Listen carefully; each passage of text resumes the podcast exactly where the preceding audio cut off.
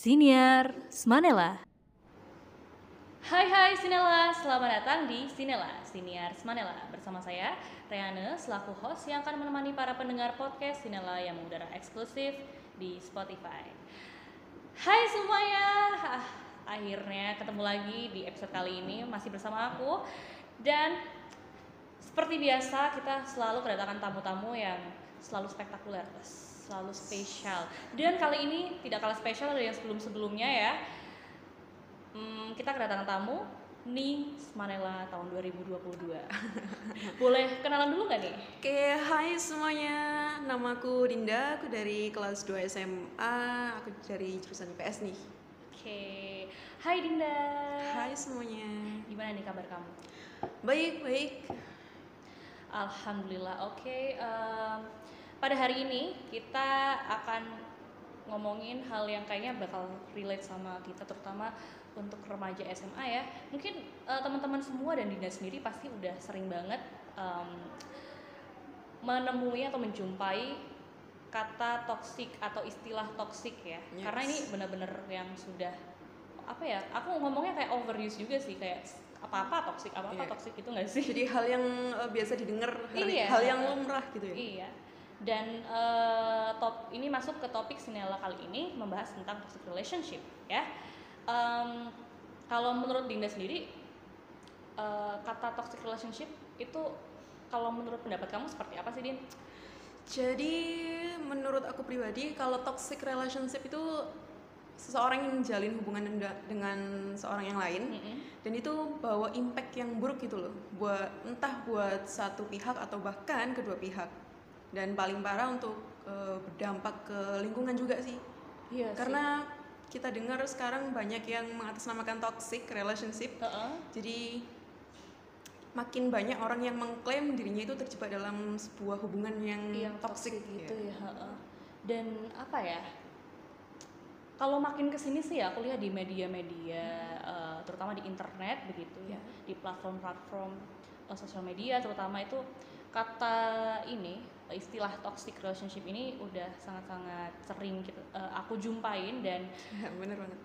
apa ya kayak akhirnya kita sendiri tuh juga mulai ada kayak kalau misalnya kita menjalin hubungan dengan orang ini terlepas dari entah itu sama pasangan ya bisa juga dari keluarga atau bahkan teman itu akhirnya sering kali aku pribadi itu um, terkadang mendefinisikan oh aku ini ternyata terjebak di fase ini loh uh, toxic relationship gitu nah aku juga kepo nih ya karena ini udah sering banget kita jumpain jadi kalau kalau boleh tahu nih kamu hmm. pernah nggak sih kayak ada di fase maksudnya terjebak hmm. di toxic relationship itu dulu beberapa tahun yang lalu pernah kejebak dalam sebuah hubungan yang menurut aku toxic sedikit toxic di mana aku punya pacar dan dia itu bikin aku nggak nyaman dengan aku nggak bisa jadi diriku sendiri. Hmm. jadi saat menjalankan hubungan aku merasa kayak aku menjadi orang lain gitu loh. Aku nggak aku bukan seorang dinda yang dulu. Itu sih paling apa ya kayak kerasa gitu loh impactnya buat aku. Jadi aku ke lingkungan itu orang-orang taunya aku sebagai dinda yang uh, ceria dan juga di uh. bersama dia sama hmm. mantanku yang dulu itu aku lebih cenderung jadi orang yang um, bisa lebih sensitif kadang juga aku jadi emosional pasti ada perasaan nggak nyaman gitu loh aku dituntut aku dituntut sama dia untuk kamu harus nurutin apa kataku tapi uh, ekspektasi awal kamu sendiri terhadap orang yang uh, maksudnya ketika kamu menjalin relationship dengan orang itu dengan realitanya seperti apa maksudnya kan kamu pasti menaruh ekspektasi hmm. nih gitu kan yeah. harapanku dulunya um, sama dia tuh aku bisa ngalir aja gitu loh yeah. maksudnya kayak ini diriku kamu harus menerima apa yang aku punya gitu loh Iya memang harusnya seperti itu Iya harusnya ya? kayak gitu tapi realitanya malah dia memang dia nggak secara langsung ngomong kamu harus gini kamu harus gini enggak yeah. tapi dia lebih cenderung eh kamu kayak bagusan gini sih Ah, Terus juga aku dituntut untuk uh, ngikutin gaya hidup dia. memang aku akuin dia gaya hidupnya itu sedikit glamor sedangkan aku yang bisa dibilang berkebalikan aku nggak suka gaya hidup yang kayak dia lakuin Mm-mm. Jadi aku lebih cenderung aku pingin buat kamu nyaman jadi aku harus nurutin apa yang kamu mau gitu loh jadi aku yang capek sendiri Iya. sebenarnya Eh, tapi gimana ya nggak bisa dipungkiri juga karena kan ketika kita sedang berrelasi dengan orang lain gitu ya kita pasti adalah namanya keinginan untuk membahagiakan Iya. gitu kan membuat dia merasa nyaman dan lain sebagainya tapi terkadang jatuhnya tuh malah ya quote unquote toxic gitu. Eh, entah itu untuk diri sendiri maupun eh, orang lain karena ya itu tadi kita nggak sadar ka- terkadang kita nggak sadar bahwa kita sedang ada di toxic Iya. relationship gitu banyak yang nggak sadar sama wah ini aku kayaknya kejebak sama toxic Iya kan? relationship ini dan apa ya menurut aku ini salah satu hal yang perlu buat kita omongin ya lebih sering karena itu tadi untuk eh, meminimalisir resiko orang-orang di sekitar kita pun yang sedang terjebak di toxic relationship Yes. gitu. Oke, eh, terus gimana nih pandangan eh, kamu sendiri terhadap toxic relationship, terutama di lingkungan keluarga, di lingkup keluarga? Wah ini uh, lebih bahaya lagi sih kalau menurutku lebih urgent lagi dan perlu untuk diperhatikan karena keluarga kan jadi pihak yang utama kan ya, yang Mm-mm. paling sering ketemu sama kita, yang harusnya tahu kita kayak gimana, Iya. malah jatuhnya kayak menjatuhkan. Harusnya jadi support system untuk kita, malah mereka nggak bisa dukung apa yang kita mau gitu loh. Gitu Sering ya. banget orang tua zaman sekarang tuh malah cenderung maksain uh, Hmm. sesuatu karena apa ya? Mungkin mereka pada masanya, pada masa mereka itu nggak bisa uh, ngewujudin itu. Benar. Jadi dilampiasinya ke kita, ke Iya. generasi kita. Dan ini ada hubungannya sama sandwich generation gak sih? Kamu tau nggak istilah itu?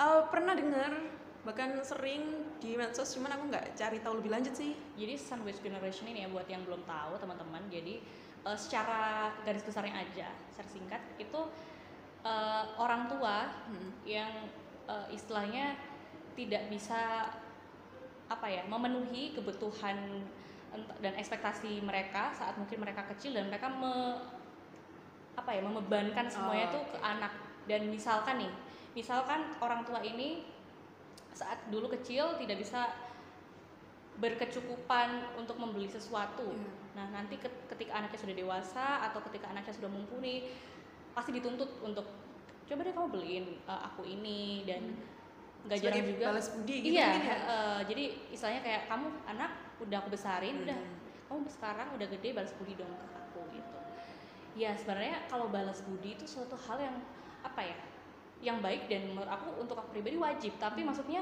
jangan sampai anak-anak ini tuh dikekang gitu loh kalau buat aku ya.